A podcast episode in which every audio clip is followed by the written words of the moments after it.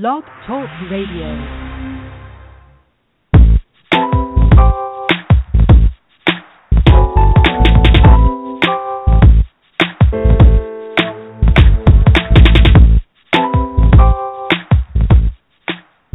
Welcome. You're listening to Perfectly Healthy and Toned Radio with your host, Darren Fatman McDuck. And now, prepare to get fat.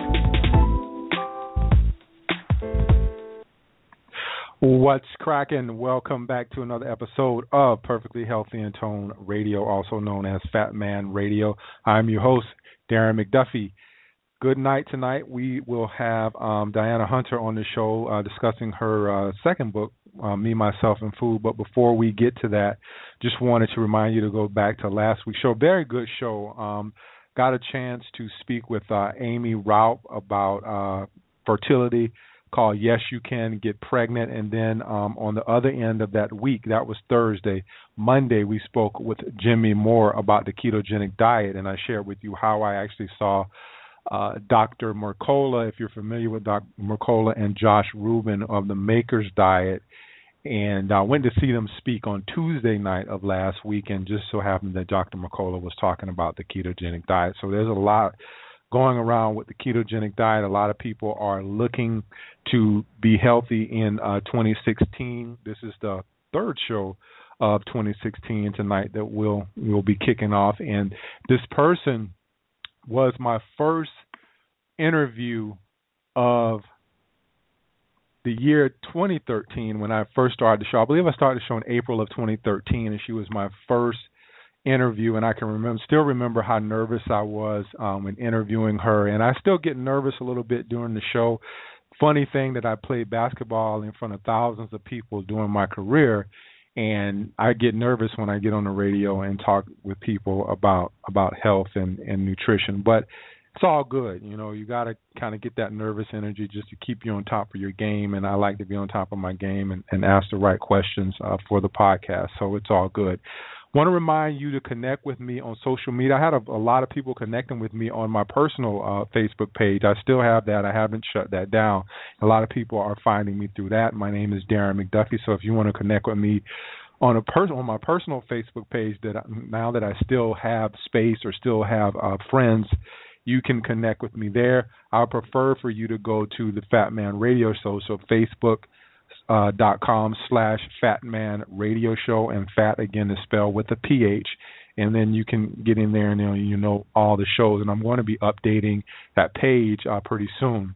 Uh, if you want to connect with me on Pinterest, a lot of people are connecting with me there. I also have all the podcasts, not all of them, but the majority of the ones that I did over the over the years since 2013, and you can listen to the podcast on Pinterest.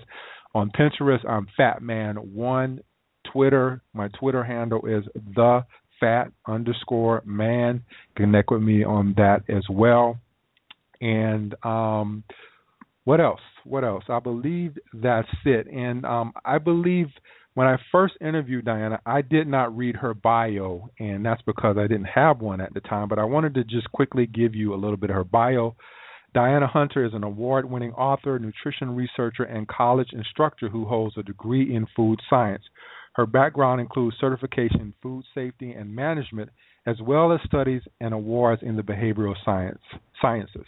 Her previous literary achievements include Food Smart, which that was my first interview, Understanding Nutrition in the 21st Century, and The Ritalin Free Child, Managing Hyperactivity and Attention Deficits Without Drugs, a Parent's Choice Approval Award winner.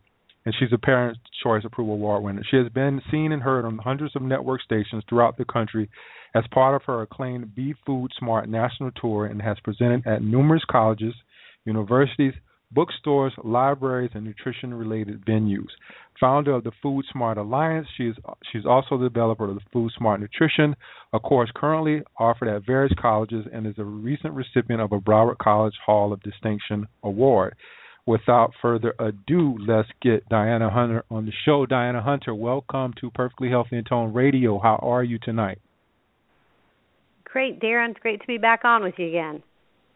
Good, thank you. And you're my friend. We we we've talked. You're actually located in Fort Lauderdale. Very few people that I get to um, talk to who are right out of Fort Lauderdale. And I remember finding your book and finding that you were from Fort Lauderdale, and I was super excited during my first interview. Yeah, when I'm not touring, right? yeah, yeah. And then um, I'm not sure if you're familiar with Raymond Francis. Raymond is going to be on um, the first show in February, and he's actually in Coral Springs, and he wrote the book Never Be Sick Again. So I'm not sure if you um, you know are familiar with him, but there's a lot of people here in Fort Lauderdale who are doing some great things with nutrition, and I'm happy to to call you a friend.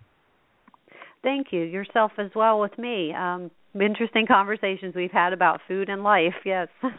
yeah, yeah, and it's you know we had that conversation. I think we ran over like an hour just talking on the phone, but it was a very interesting conversation, and I learned a lot. Um, with your book, Me, Myself, and Food, very good read, and you started with something that I'm very, very big on, and that is seeing yourself uh, in a better light when it comes to starting on a diet and developing a relationship with food. And you hit on a couple of different aspects. I believe one was just self-respect and, and self-care, and I wanted you to kind of talk about them and uh, elaborate them a little bit. Okay, well, as far as self-respect, uh, I can't say enough about that. You and I had a, quite a bit of conversation about that. If we look at ourselves as individuals, in my perspective, I mean, respect is basically the core of everything that's good. If you have respect, you can develop love for yourself, for other people, for the earth. You know, to take a look, including at the, the things you grow and the things you put in your body. Um, so I think that there's a huge amount of respect that's necessary to developing good quality health as a whole and the basis of that is going to be nutrition. I mean think about how often we eat. And even when we don't eat that often some people eat less times per day than others. Those choices are substantially important. So in order to respect your body you're going to have to learn a bit about what you're going to be putting into it. Yeah. Do you think that um if people eat bad or they're not eating healthy is it connected to um, their self esteem in, in some kind of way or another. Because I noticed that um, when I was overweight for a, a brief period of time, a lot of people don't know that, but I was overweight uh, after my athletic career was over. Uh, I remember that um, my emotions kind of took a toll on me, you know, just feeling bad about the job that I was in and the way that I would kind of curb that that stress was just by eating but at that point in time and going back and looking at it I realized that I didn't have real high regards for myself, and I and I'm I'm wanting to know if you think that connection when people don't really think very well of themselves, do they kind of self-destruct through the, the, the nutrition mechanism? That's a fantastic question, Darren, and it has a lot of different angles from it. First and foremost, people often will look toward comfort foods if they don't feel good or they're feeling down. I, I think you probably read in me, myself, and food where I mentioned about, you know, if you, you know, lose a partner, they leave you or something, or a pet runs away or something like that. Uh, you know, diving into a giant vat of ice cream and eating a bunch of very, um, I don't even want to say unhealthy foods because each food, depending on how it's developed can be better or worse for the body or for your body in specific at any general you know given time depending on how old you are what time of day it is. There's a lot of variables that you learn about. It's not always a great thing to have a big fatty meaty sandwich right before you go to bed but some mm-hmm. light oats with maybe some almond milk or something might do you fine. So it just there's so many different facets. The comfort foods people will tend to just be driven toward those. The ones that fill a need for them as far as taste and make them feel kind of good. So yes, self-esteem could be involved there. But on top of that, there's really no desire to learn about foods when you don't feel well or don't feel like you have a lot of self-esteem. And that brings us right back to the respect piece. When you mm-hmm. have a really good degree of self-respect, then you're going to have self-esteem. And then you're going to want to have a desire to learn about foods if that's your facet. You want to respect your body. And then you're going to pick comfort foods and learn how to develop comfort foods, as I wrote about in Me, Myself, and Food too, where the mm-hmm. comfort foods are actually healthy comfort foods because you can take just about any food and turn it into something that's more nutritious. Mm-hmm. Why do we always, when it comes to comfort foods, I noticed with myself in the past that it was always something carb carb based. I know that um I had this weakness for Pop Tarts, which I don't eat anymore. But I've noticed but I noticed that people tend to reach for the carbs. You you never find people reaching for let's say um a slice of cheese or um you know an apple or something like that unless they're health minded but m- the majority of people are reaching for carbs why is that well i think again it comes back to that comfort foods. What fills that kind of flavor need? You'll notice that a lot of those foods that are fatty are also saltier or sweeter. So sometimes it's that combination. But even when you look at again that goes back to self control self esteem self respect all in one group.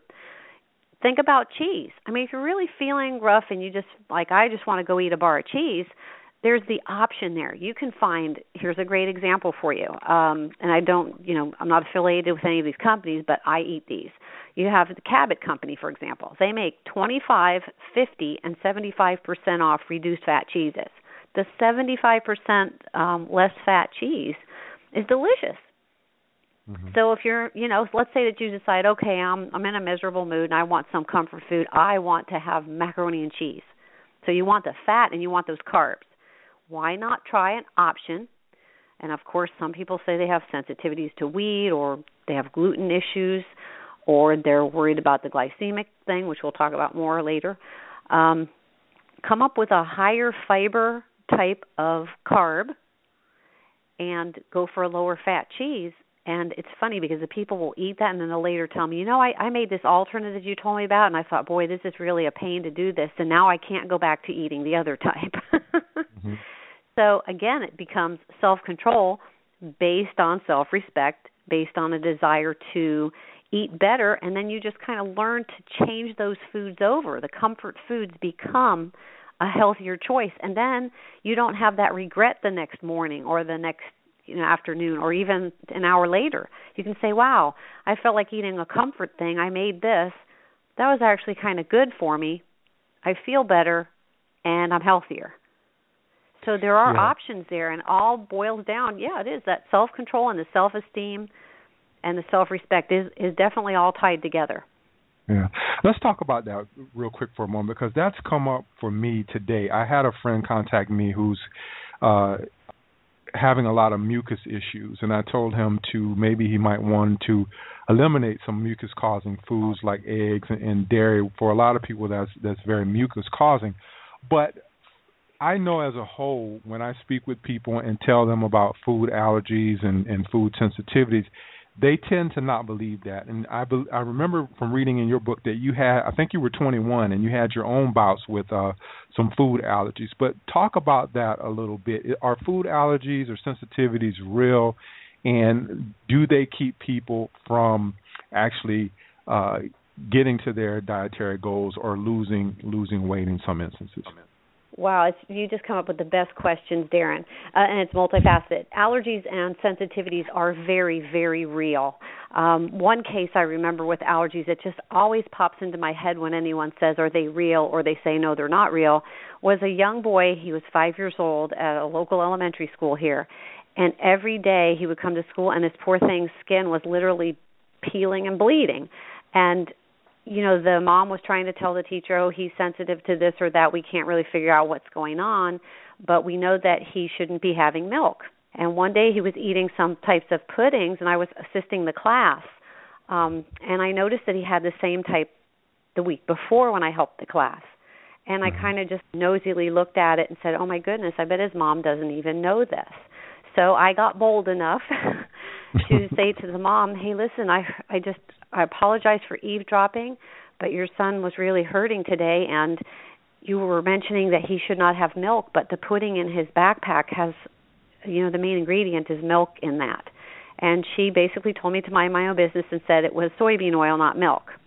But interestingly enough, that night after yelling at me, she went and checked, and then she had come back the following week and said, "Oh my gosh, I wanted to apologize to you." And the boy was doing way better so that was a perfect case scenario seeing some someone really suffer and he didn't have that high of a degree of an allergy you have different levels on the IgE on the blood work and they have you know they have CAP-RAST and RAST tests and even some others that are newer where they can tell just how severe an allergy is.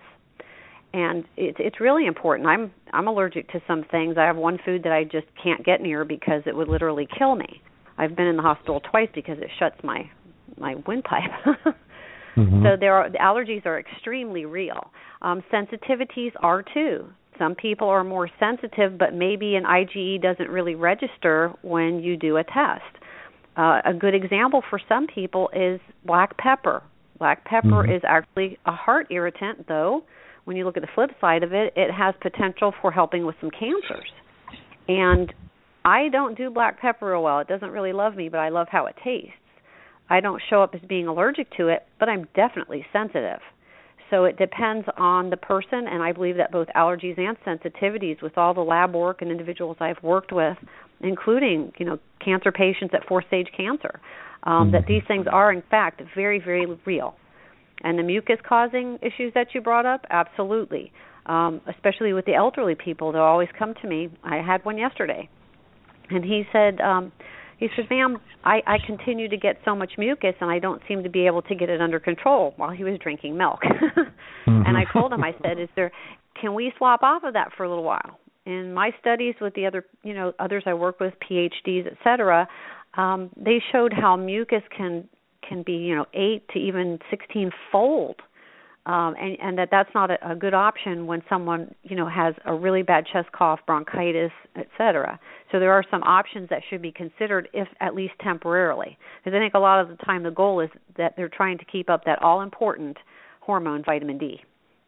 Yeah, and I think you and I talked about black pepper. I'm also very sensitive to black pepper. I didn't know until I I used to use it all the time, then I took it out of my diet for about three months, and then I I tried to uh, put it back in, and then it's like if I eat it the next morning, my head feels like it's like I have a real bad uh, sinus infection. My head just feels like it's going to blow up. So, I you know I definitely know it's real, and I don't do milk as well. Um, can that?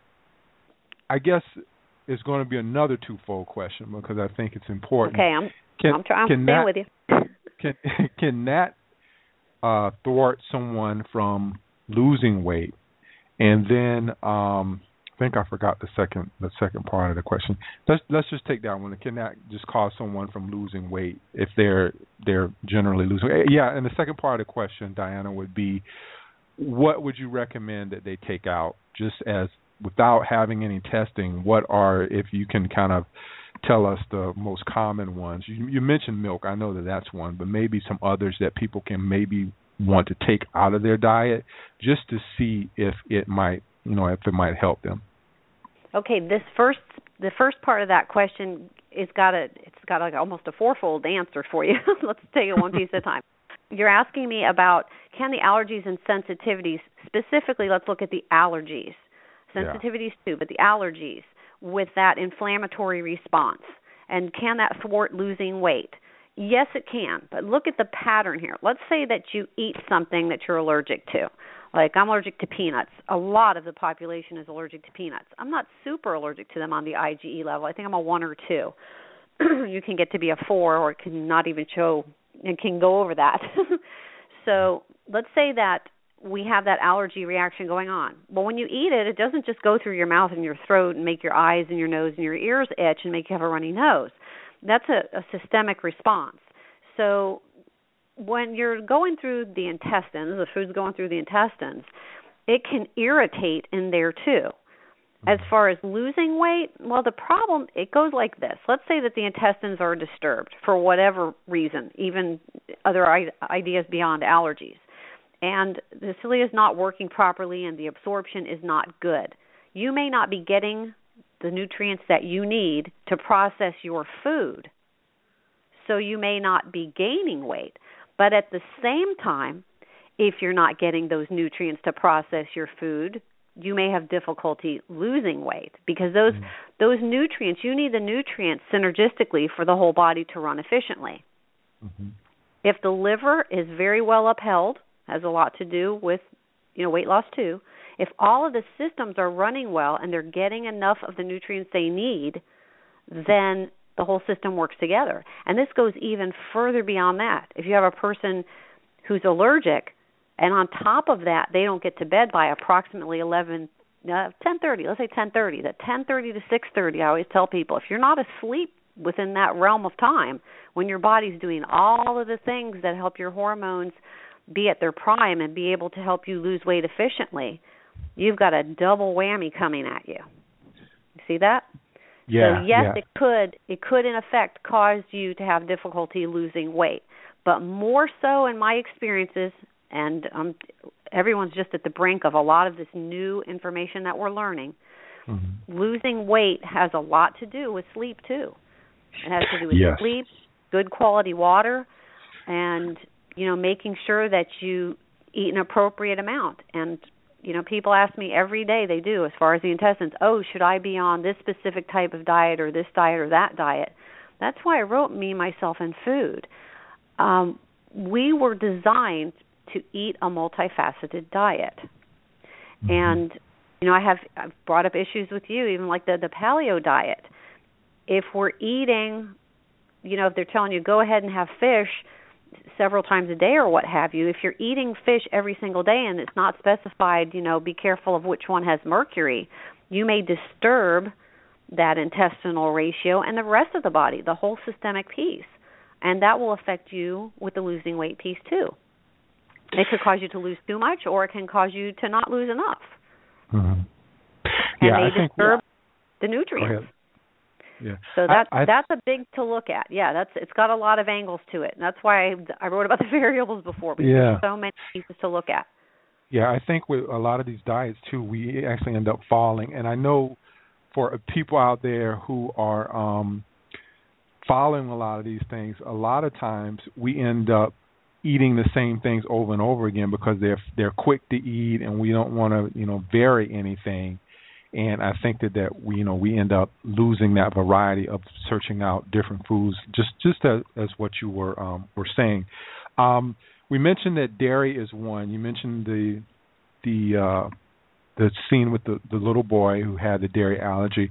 What other, if you can give us two or three more that you might try, like taking out of the diet that you've seen that were you know hindrances for people? In just about every case that I've seen, Darren, the the foods that cause mucus issues have been those ones that are directly related to allergies. So that's going to be individual specific to what Mhm. they might be allergic to. Um, and I, and again, sometimes they have products where um, someone may be sensitive to a chemical added to or used to treat a food, and that can cause mucus issues also. So it's not generally, you know, dairy tends to do that, even in a person who doesn't have an allergy.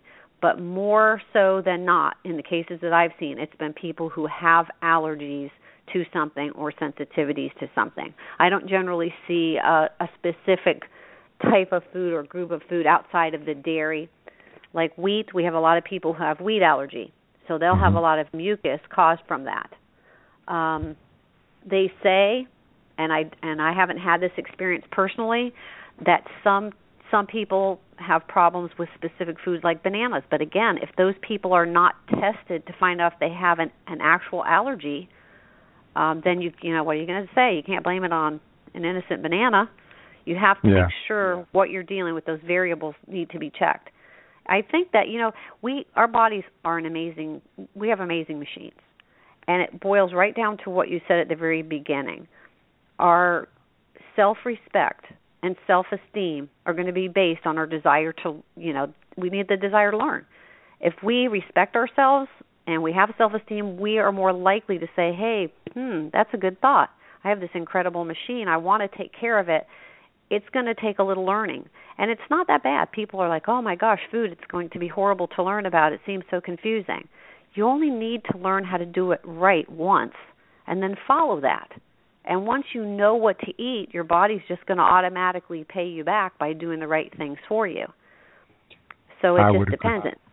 Yeah, and and you know you say what else could we remove? Hmm. My first thing is going to going to be to say go ahead and check out what you're allergic to. Get a RAST, CAP-RAST, or one of those other more newfangled tests that you can get. A lot of them are not that costly, and find out what you might be allergic to. It might be surprising for you. Yeah. Now, getting back to this whole book is about being obesity and overweight and how to conquer that. Um, one of the things I see is that a lot of people end up losing the battle psychologically first. It's not the physical thing. Sometimes it's a blend of the two, but most of the time it's that whole psychological battle of, oh, I'm on a diet. I got to do this. I got to eat these certain foods. I can't, you know, do uh I can't eat what I'm normally used to eating. How do you set yourself up to win that that psychological battle, Diana? You you do what I mentioned before and one other thing. First and foremost, you find alternatives to those amazing snack foods that you consider junk foods. You figure out how to make a different type of macaroni and cheese. You figure out how to make a delicious blueberry cobbler that's not so heavy in fat, fat, fat, and artificial sweeteners. You figure out how to do that because you just do it. You know, you just you go out and you do it. Even if you don't have that desire yet, you just say, "Okay, I'm going to try this." Okay? And you start thinking, "Hey, I deserve to do this for myself. It's important to look at the piece that you deserve to to feel good. So once you get the idea that you can make these changes, just start doing the changes. You follow? Yep, I follow you there. I follow you there. Um, people usually go on diets because a friend went on a diet and lost exponential amount of pounds.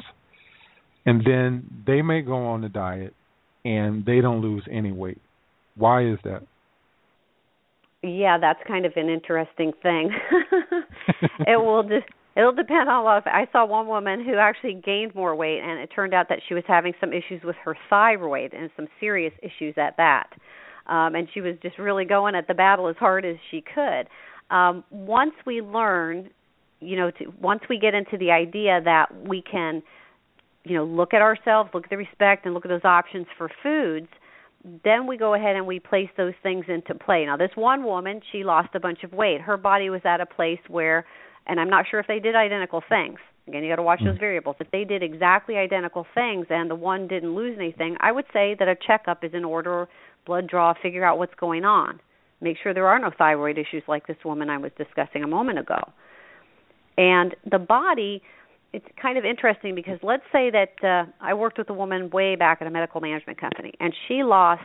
It was incredible in about a month.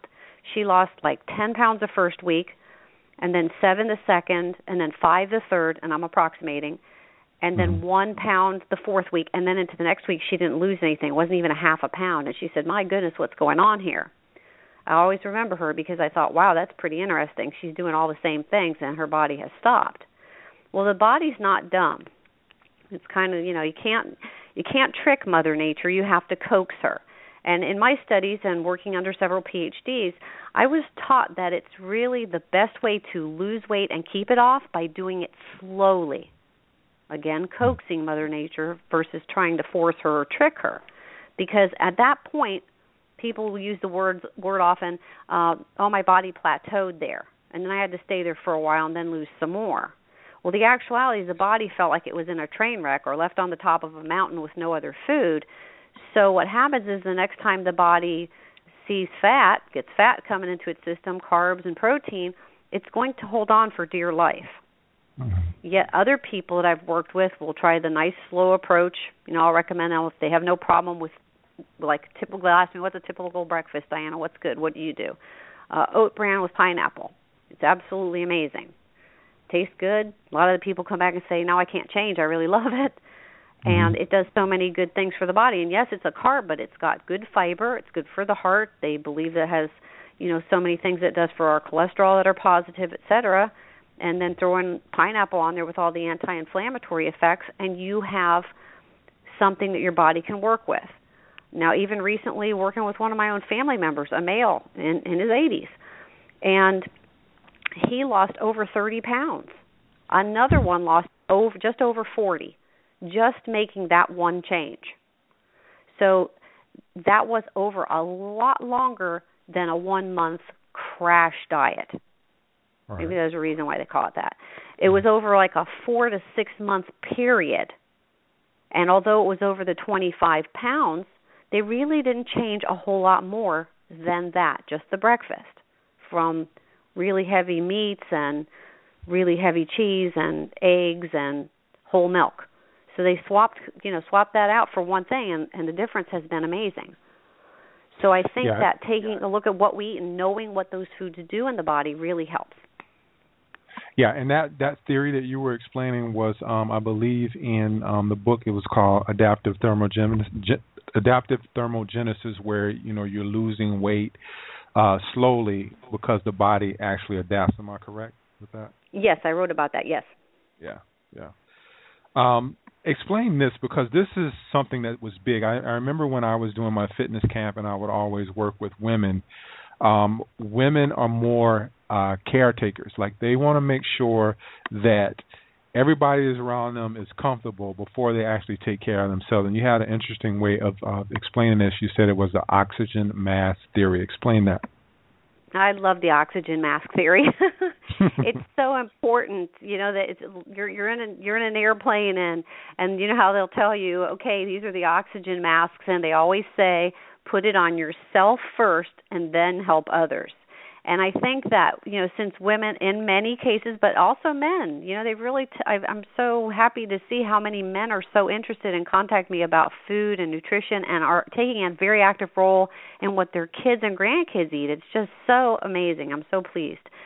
You you see these women in particular, because there's still more of the population doing it, that they're running around doing everything, and they don't stop and take a look at what they're eating. They're grabbing food on the run so they'll tell me, "Oh my gosh, I've gained so much weight even though I'm very active. I'm driving here and there with the kids." So I tell them, "Go ahead and make like a snack bag for yourself. Just take one day, even if it's 2 hours, go to one of the stores, take a look, find out what has high fiber, low sugar, whatever you're not allergic to. Get some snacks." And then you can just buy them in quantity and have a snack pack with you all the time so you're not tempted to go and get something that's super high fat, high carbs, and just not as good for you as another option may be for your specific body. And that it's amazing how well that works. I think that we have to do that in order to also benefit our families because kids will watch if they see you eating something and going, mm mm mm, this is really good. They're likely to give it a try, and it seems to spread from family to family too. I I sometimes help with tutoring, and one family found out that I taught another family something, and then they started doing it together on the weekend. And now that I, I'm scared to think they might eat better than I do. so they've taken the oxygen mask theory to another level. I'm very proud of them. Yeah. Um, getting into another one of your theories, and I thought this was really good as well. Um, you call it the the quota system. Explain what the quota system actually actually means. Well, yeah, and I like to do rewards. A quota system is where you say to yourself, okay, I, you know, you don't have to count calories. I've never counted calories in my life. Um, well, that's not true. Once, in, once for a class because they made us. So let's correct that. Uh, quota system is like I, I will say, okay, I only want to eat so many grams or approximately so many grams of sugar each day. I'm actually allergic to cane sugar. If I eat it and it's based in something that's milk based, believe it or not, like a cheesecake that's not too sweet, um, it doesn't bother me as much. I don't have that itching sensation or anything like that. So I'll tell myself, okay, I have a quota system and I only want to do this much sugar per day, a couple grams, two, three, four grams.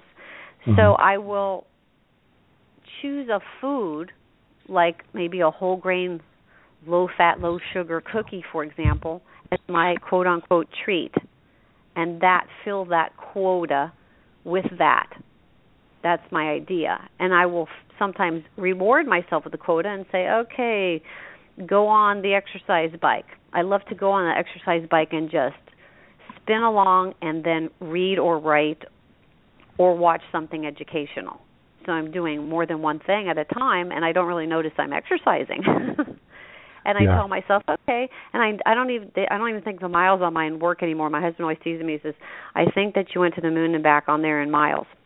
So I'll just look at time and say, okay, I have this much time, and I'll keep going. And then I'll tell myself, okay, if I want to do my quota system, maybe take one extra cookie that I like so much, I'll go an extra 15 minutes. So I mm-hmm. reward mm-hmm. myself with something healthy and then I eat my quota system of something that's way less negative for my particular body. You follow? Yeah, I'll follow you there. You had a very very interesting way of using willpower because a lot of times when we think willpower, we're like, oh, I'm going to this party, people are going to offer me cookies, and I'm just going to say no, or someone's going to offer me a slice of pizza, and I'm going to say no, which, in my experience, and I've had this happen to me, it usually ends up backfiring, and I'm stuffing my face full of pizza. But you had you had an interesting way of using willpower. Tell us about that. Well, let's say you go to a party and the best thing to do if you can, first and foremost, is to eat something small and nutritious before you go. And that little snack pack I mentioned before, man or woman, you can keep some kind of snack in your vehicle or your bag or whatever, and maybe eat a little bit of something that's nutritious, just in case what you when you go in, you're not overly full or anything, but at the same time, if there's not a whole lot that you see that you want to try, you have options. Trying a small amount. Like let's say you go they have a buffet table at a lot of parties now it seems to be kind of a trend.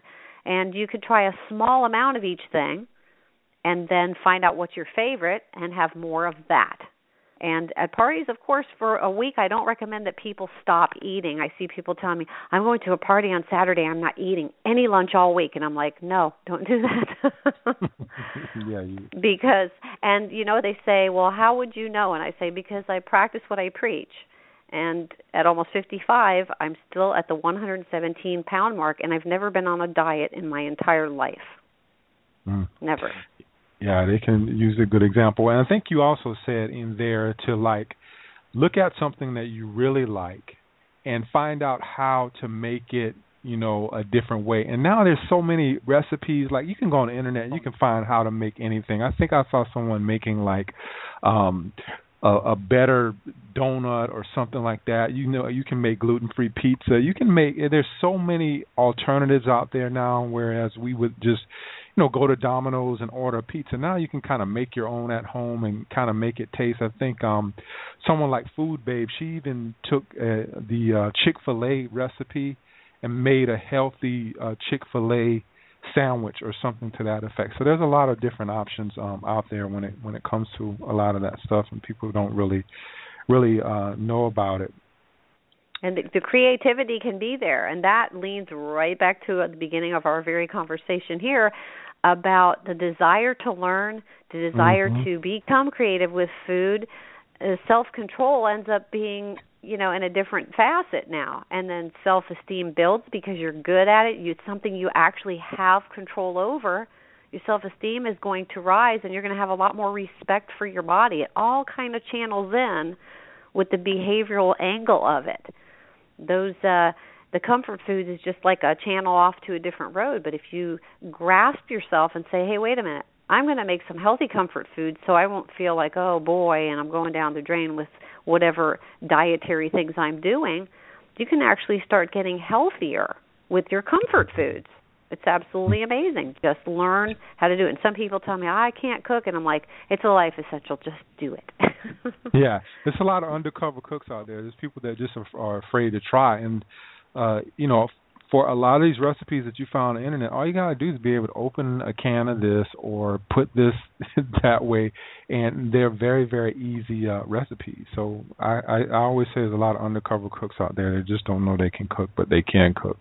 Um, one big myth that you kind of um, I don't want to say attacked. Attacked is too uh, of an aggressive word, but you kind of handled and that was slow metabolism because I hear this all the time from people. I like how you said that handled. yeah, That's... but I hear this so much from people, Diana, that it's becoming like if I had a dime for every time that I I hear it, it I would be a millionaire. But uh the slow metabolism thing, oh, my metabolism is, is slowing down. When I as I get older, my metabolism slows down. Please educate us on that myth. Uh, most people have the same metabolism. Metabolism in general, as we start to get older in increments, will start to slow down slightly. But how much it slows down, I believe, is very much attached to how our physical amount of activity slows down, which it does a lot when people get older or have bone problems or what have you, which I feel they probably wouldn't have as much if they ate well and made sure they had enough vitamin D and calcium, etc., from natural foods. Um, I think that if you have a thyroid issue, as I mentioned before with that woman, that can cause something to be metabolically different. So you if you have a serious problem with something that throws off the hormones and and disturbs regulation in the body, then you might be looking at something that's metabolism related. It's extremely rare. I mm-hmm. repeat that. It's extremely rare because your metabolism and my metabolism probably run very very close to the same. But as my husband will tease, he said your brain burns all that energy, burns all those calories. So I do believe that you know people tell me they're like you're you're so energetic. It's actually that my brain is constantly going with ideas and things to do, which makes me get up and move and do a lot of different things. So that potential is there. That might be making me burn more calories, but that doesn't mean that my base metabolism is any different than yours. Yeah, that makes that makes a lot of sense because a lot of people just fall back on that. Oh, my metabolism is slow, and they use it as an excuse. The other myth and the other one that I hear a lot of too that I wanted you to handle was the water weight myth. A lot of people walk around saying, "Oh, I, I, it's just water weight." Explain that to us as well. Um, yeah, that's that's pretty much a, a myth also. To be having, you know, 10 pounds of water weight or something, then I would say that you have something metabolically wrong. Um, we don't carry water like that. We don't. Now, when you're pregnant, that might be, you know, one of the issues where you're going to have some extra water weight, which is a necessity by nature. But for the most part, we don't carry um, an abundance of, of extra water on us. No, no, does not happen. Yeah. Water retention can happen if something is wrong, but uh, definitely not a norm. Not a norm. Uh, um, getting into exercise because a lot of people use exercise, and I've heard so many different things about this theory that exercise doesn't make you lose weight. Actually, you end up eating. For most people, they end up eating more and they they can gain weight. But what are your thoughts on that? And um, and if your thoughts are kind of in that ballpark that it doesn't make you lose weight, then what does exactly make you make you do? Or I, is some, for some for? reason you just cut out just the tiniest bit there. You're saying what makes you lose weight? Does exercise actually make you lose weight? Because I've heard so many different things from um, different right. camps. I don't know if you're familiar with Gary Taubes, who said that they've done a lot of studies, and exercise doesn't make you lose weight. If anything, for most people, after they exercise, they get hungry, so they tend to go in and eat the calories back on. But what's been your, you know, your experience with it? Yes, I, I can see that, and I'm like that too. If I exercise, I, I get very, very hungry um, because the body feels like, oh my gosh, you know, all of a sudden I, I've been, I've gotten rid of a whole bunch of of calories and nutrients. Don't forget, like we were talking about before, about losing weight and the issues with the intestines if they're not in good shape and et cetera. If you're sweating, you're sweating out a bunch of nutrients, not just H2O, right? So mm-hmm. you know, nutrients here, there, what have you. Um, the exercising can make you hungry, but then that's going to pull us back to those alternative foods. When you get really hungry after, instead of chowing down on a heavy fat cheese sandwich or something like that, look for those lower fat, higher fiber items. And I don't recommend that people totally avoid uh, carbohydrates and you know and and even with the I don't know I don't think that the body was really set up to not even particularly not eat meat. I mean, now that they're telling us Brontosaurus definitely ate meat too, um, mm-hmm. you look at you know at the whole picture of it, and and maybe we were you know intended to do all of the above. I'm not positive on that, but um, it is definitely something to think about. Definitely so.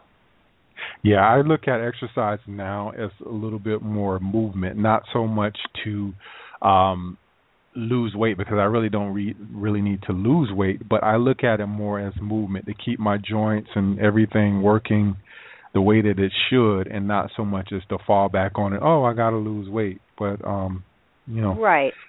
There, there's a lot of different theories out there about what. And let me let me clarify about the meat because I know a lot of people will say, "Oh my gosh, I'm a vegan and there's no way I'm going to change," or, you know, meat doesn't necessarily have to be beef or what have you.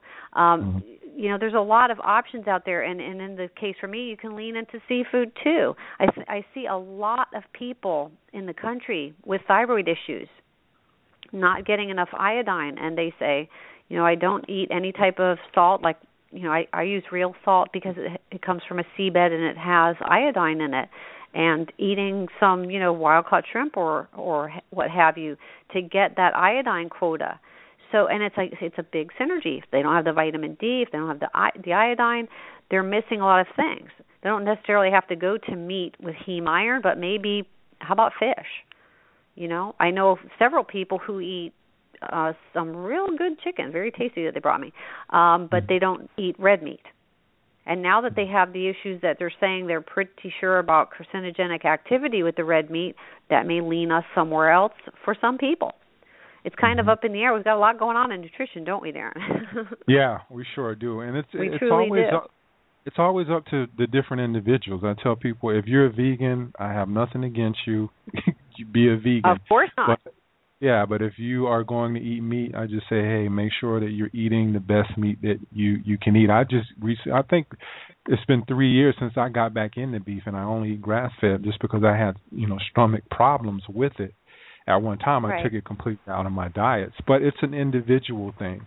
Um, getting back to the nutrients, and I believe you were saying something about iodine. Let's talk about iron real quick, because I know that um, I give blood. I usually give blood um, whenever I can, and just because I can help people, but also they give us free movie tickets when I get blood, so I'm not. Uh huh. Okay.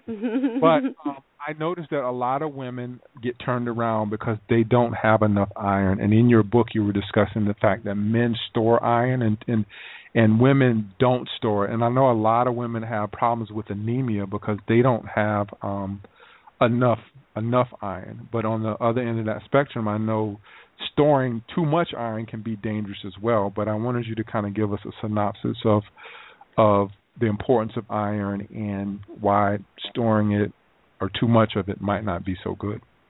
Right, and and that is accurate what you're saying. The men tend to store the iron, and women, well, we have changing uh, amounts of you know for the iron needs. You know, depending mm-hmm. on if we're in childbearing years or um, postmenopausal, et cetera. So it's going to change, and our bodies change throughout for other things, not just for iron. There's there are two types of iron, uh, heme and non-heme, and you can get it from plants or animal-based foods. So that's important for people to know um, the the heme iron is the one that's more readily absorbed in our bodies. So that's kind of important, and then it breaks down from there. But you know, not to get into the chemical end of it or the chemical aspect so much. Um, eating iron, if you're trying to to make it, you know, be more absorbable in the body, um, different types of sugars and vitamin C are very good for that. Um, and eating the iron-based foods is important because you only get about one milligram for every 10 to 20 that you eat. So for women, that's important, and you, you'll often see women say, "Oh, I need an, an iron supplement," in mm-hmm. that case, that would be you know something that's important for them to do. Um, for men, you don't want to, you know, they don't want to have too much. It can can be something that makes you sick. Now, iron deficiency can cause anemia. It's the most common nutritional deficiency in our country right now. I remember writing about that in FoodSmart, and the CDC had something about that. Um, overconsumption can be a concern. If you take in too much of it, you can have toxicity, and it can interfere with zinc, which helps us to heal, and copper, which we still haven't worked out all the little kinks as far as uptake with copper, and that's why we have no pigment in our hair when we get older. Our hair actually doesn't have pigment; it's not really gray; it's just not colored. mm-hmm. And um, I mean, if you're looking to get iron into the diet, it works really good with vitamin B12, which is very, very important when we're over 40, but even more so after 50. And B12, uh, when you drink alcohol, Darren, uh, alcohol goes in and plays Ms. Pac-Man with B12. So that's a very important one to to keep taking. We just had a gentleman uh that I know, he kept telling my my younger son, he said, "Oh, I've got this these tingling feelings and in my foot and I'm not diabetic." And I said to him, I said, "Does he drink?" And he said, "Yeah." And I said, "Hmm, he's in his 60s. Ask him to see if he takes any B12." And sure enough, he started taking it and although he still has tingling in the one foot, he doesn't have it in the other because that um that kind of uh, nerve damage that can happen there is not reversible. So it's very important for people to pay attention, especially over age 50 for B12. But with the iron, if you're trying to get some dietary sources of it, you don't have to have just liver. You can eat lentils and peas. Lentils are pretty high in it. Spinach mm-hmm. is pretty good. Um, the shellfish, as I mentioned, and salmon. I like the wild caught skinned salmon. A lot of mm-hmm. whole grains have it, and even parsley. But I don't mm-hmm. recommend going crazy on the parsley because parsley can make you run to the restroom a lot. Yeah, and B12 has to do with our, our nerves, right? It's essential for the. Uh, oh yeah, it runs so many different things in our body. The B vitamins are very important for nerve conduction. Mm-hmm. Mm-hmm. Um, two more questions. Sure. Um, one is quick tips on eating out eating out i think we just we talked a little bit about eating at parties and, and different things like that but just some quick tips with i know for me that was the turnaround for me because i know um when i used to go home i'm from south carolina i used to go home i would just go home and just eat regular stuff that i used to eat ten fifteen years ago and then i get on the road and i feel bloated. And then when I started going back home and I started to change my diet, I would take a cooler with me and actually take my food, go to Whole Foods and get the things that I like doing because I was, you know, gluten free and then make other options instead of eating the food that I normally ate. But give us some really quick tips for people to if they want to take a cooler home with them, if they're going to visit home, be my guest. That's what I did.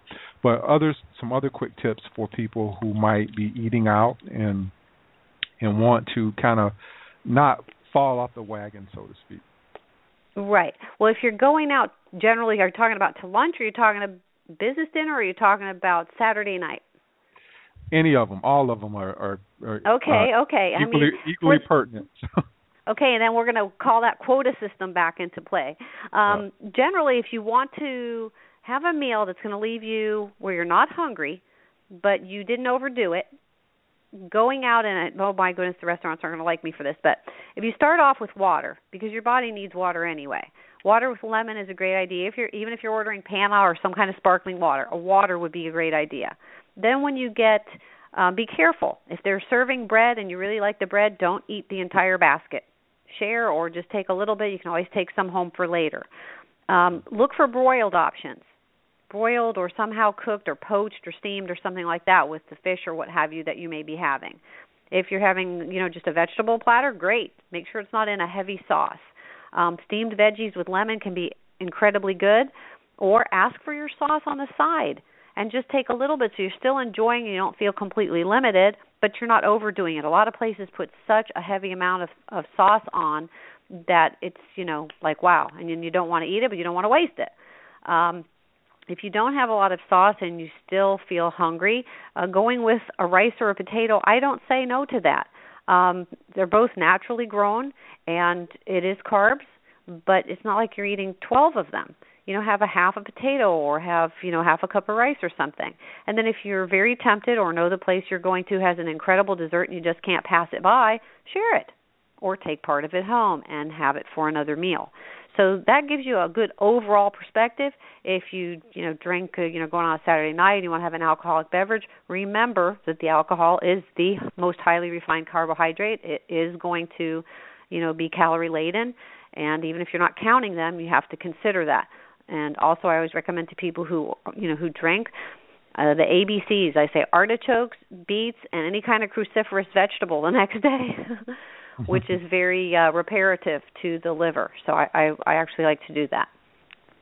Yeah, I've heard that um, for alcoholic drinks you should stop at two. Uh, that's what I've heard. You know, you may want to stop at at at two drinks. Well, with with women, I mean, they say that even one glass of wine a day um, mm. increases the breast cancer potential quite substantially. Mm. So one school versus the other school.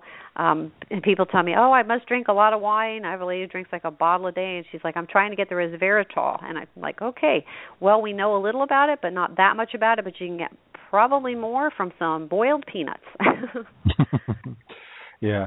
My last question for you, Diana, is um you covered this in your book and you did a really good job of covering it as the fact that Thank not to look at celebrities or you know people that are in the media as our role models when it comes to um comes to weight. And you mentioned a specific scenario where you were I think you were on a plane and you said that um, you saw a model and she came back and she was uh she said I'm a model or something. I think she went to eat and she went to to throw up.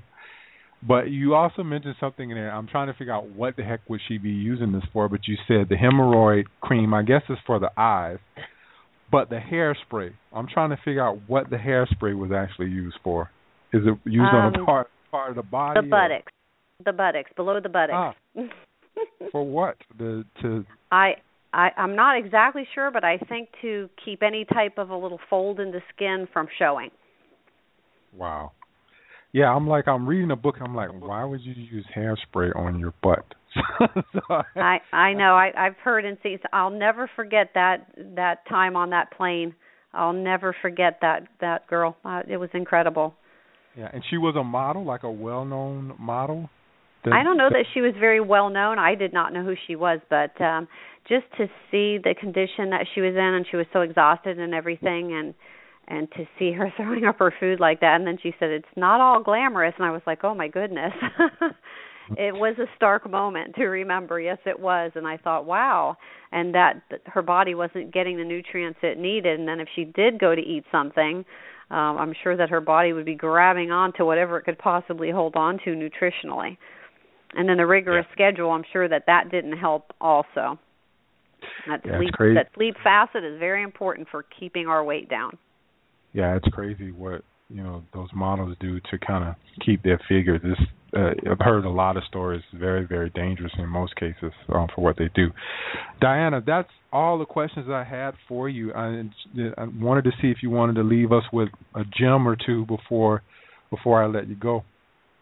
uh, my gem, my best gem would be to have more people listening to your show thank you so very much for having me on again i hope i covered um, the ideas and gave you enough information that would uh, help your listeners to make some better choices to feel good about themselves to get that self respect going and help build their self esteem and and really take the time to learn about the foods that they're putting in their body because it's really important and they'll notice that the body is just so always wanting to try to fix itself and that when they treat it right it's going to pay them back Yeah, our body is amazingly resilient. It can kind of recover from just about uh, anything. Uh, the book is Me, Myself, and Food by Diana Hunter. You can go to Amazon and get the book. And actually, um, I know sometimes many people are deterred away from reading. This book, you can read it in an hour if you really put your mind to it. It's a very easy read, and it's a lot of information in there. So if you want to go to Amazon and purchase a book, it's called Me, Myself, and Food. Diana Hunter, thank you so much for being on. I really appreciate it. you're welcome darren take care All right, thank you. Have a good evening. you too Bye bye. All right, another show in the in the works in the books, so to speak. Uh, Me, myself, and food again on Amazon. If you want to get the book, you can go to Amazon and and and buy the book. And like I said, very very short read. Uh, Wednesday's show will be Julia Ross. Um, it's called the Mood Cure. A lot of people out here are on antidepressant medications and you know suffering from not being able to pay attention and all kind of other things and we'll be discussing a lot of that with Julia Ross on the mood cure which is the name of her book on Wednesday and then on the Monday after this week we'll have the international health hoax with um, Dr. Raymond Francis who was my second person on the show I believe and he uh, we we spoke of his book Never Be Sick Again, and that's still one of the shows that people are listening to. I think I've had over 500, 600 people listen to that show, um, as well as the one FoodSmart with Diana Hunter, which was more my first show. But we'll be getting into the international health hoax, and then that same week, uh, Wednesday of that next week, of yeah, that next week will be with um, Dr. Bruce Fife, who I had on about uh, coconut. We talked about coconut oil. He'll be coming back to talk about the coconut ketogenic diet. So that should be a great show as well. So stay tuned for everything coming up. Thank you for listening to the show tonight. Thank you for listening to the show tonight. Don't know what I'm saying here. Peace and love, y'all. See you same see you soon. Same fat time, same fat channel. Good night.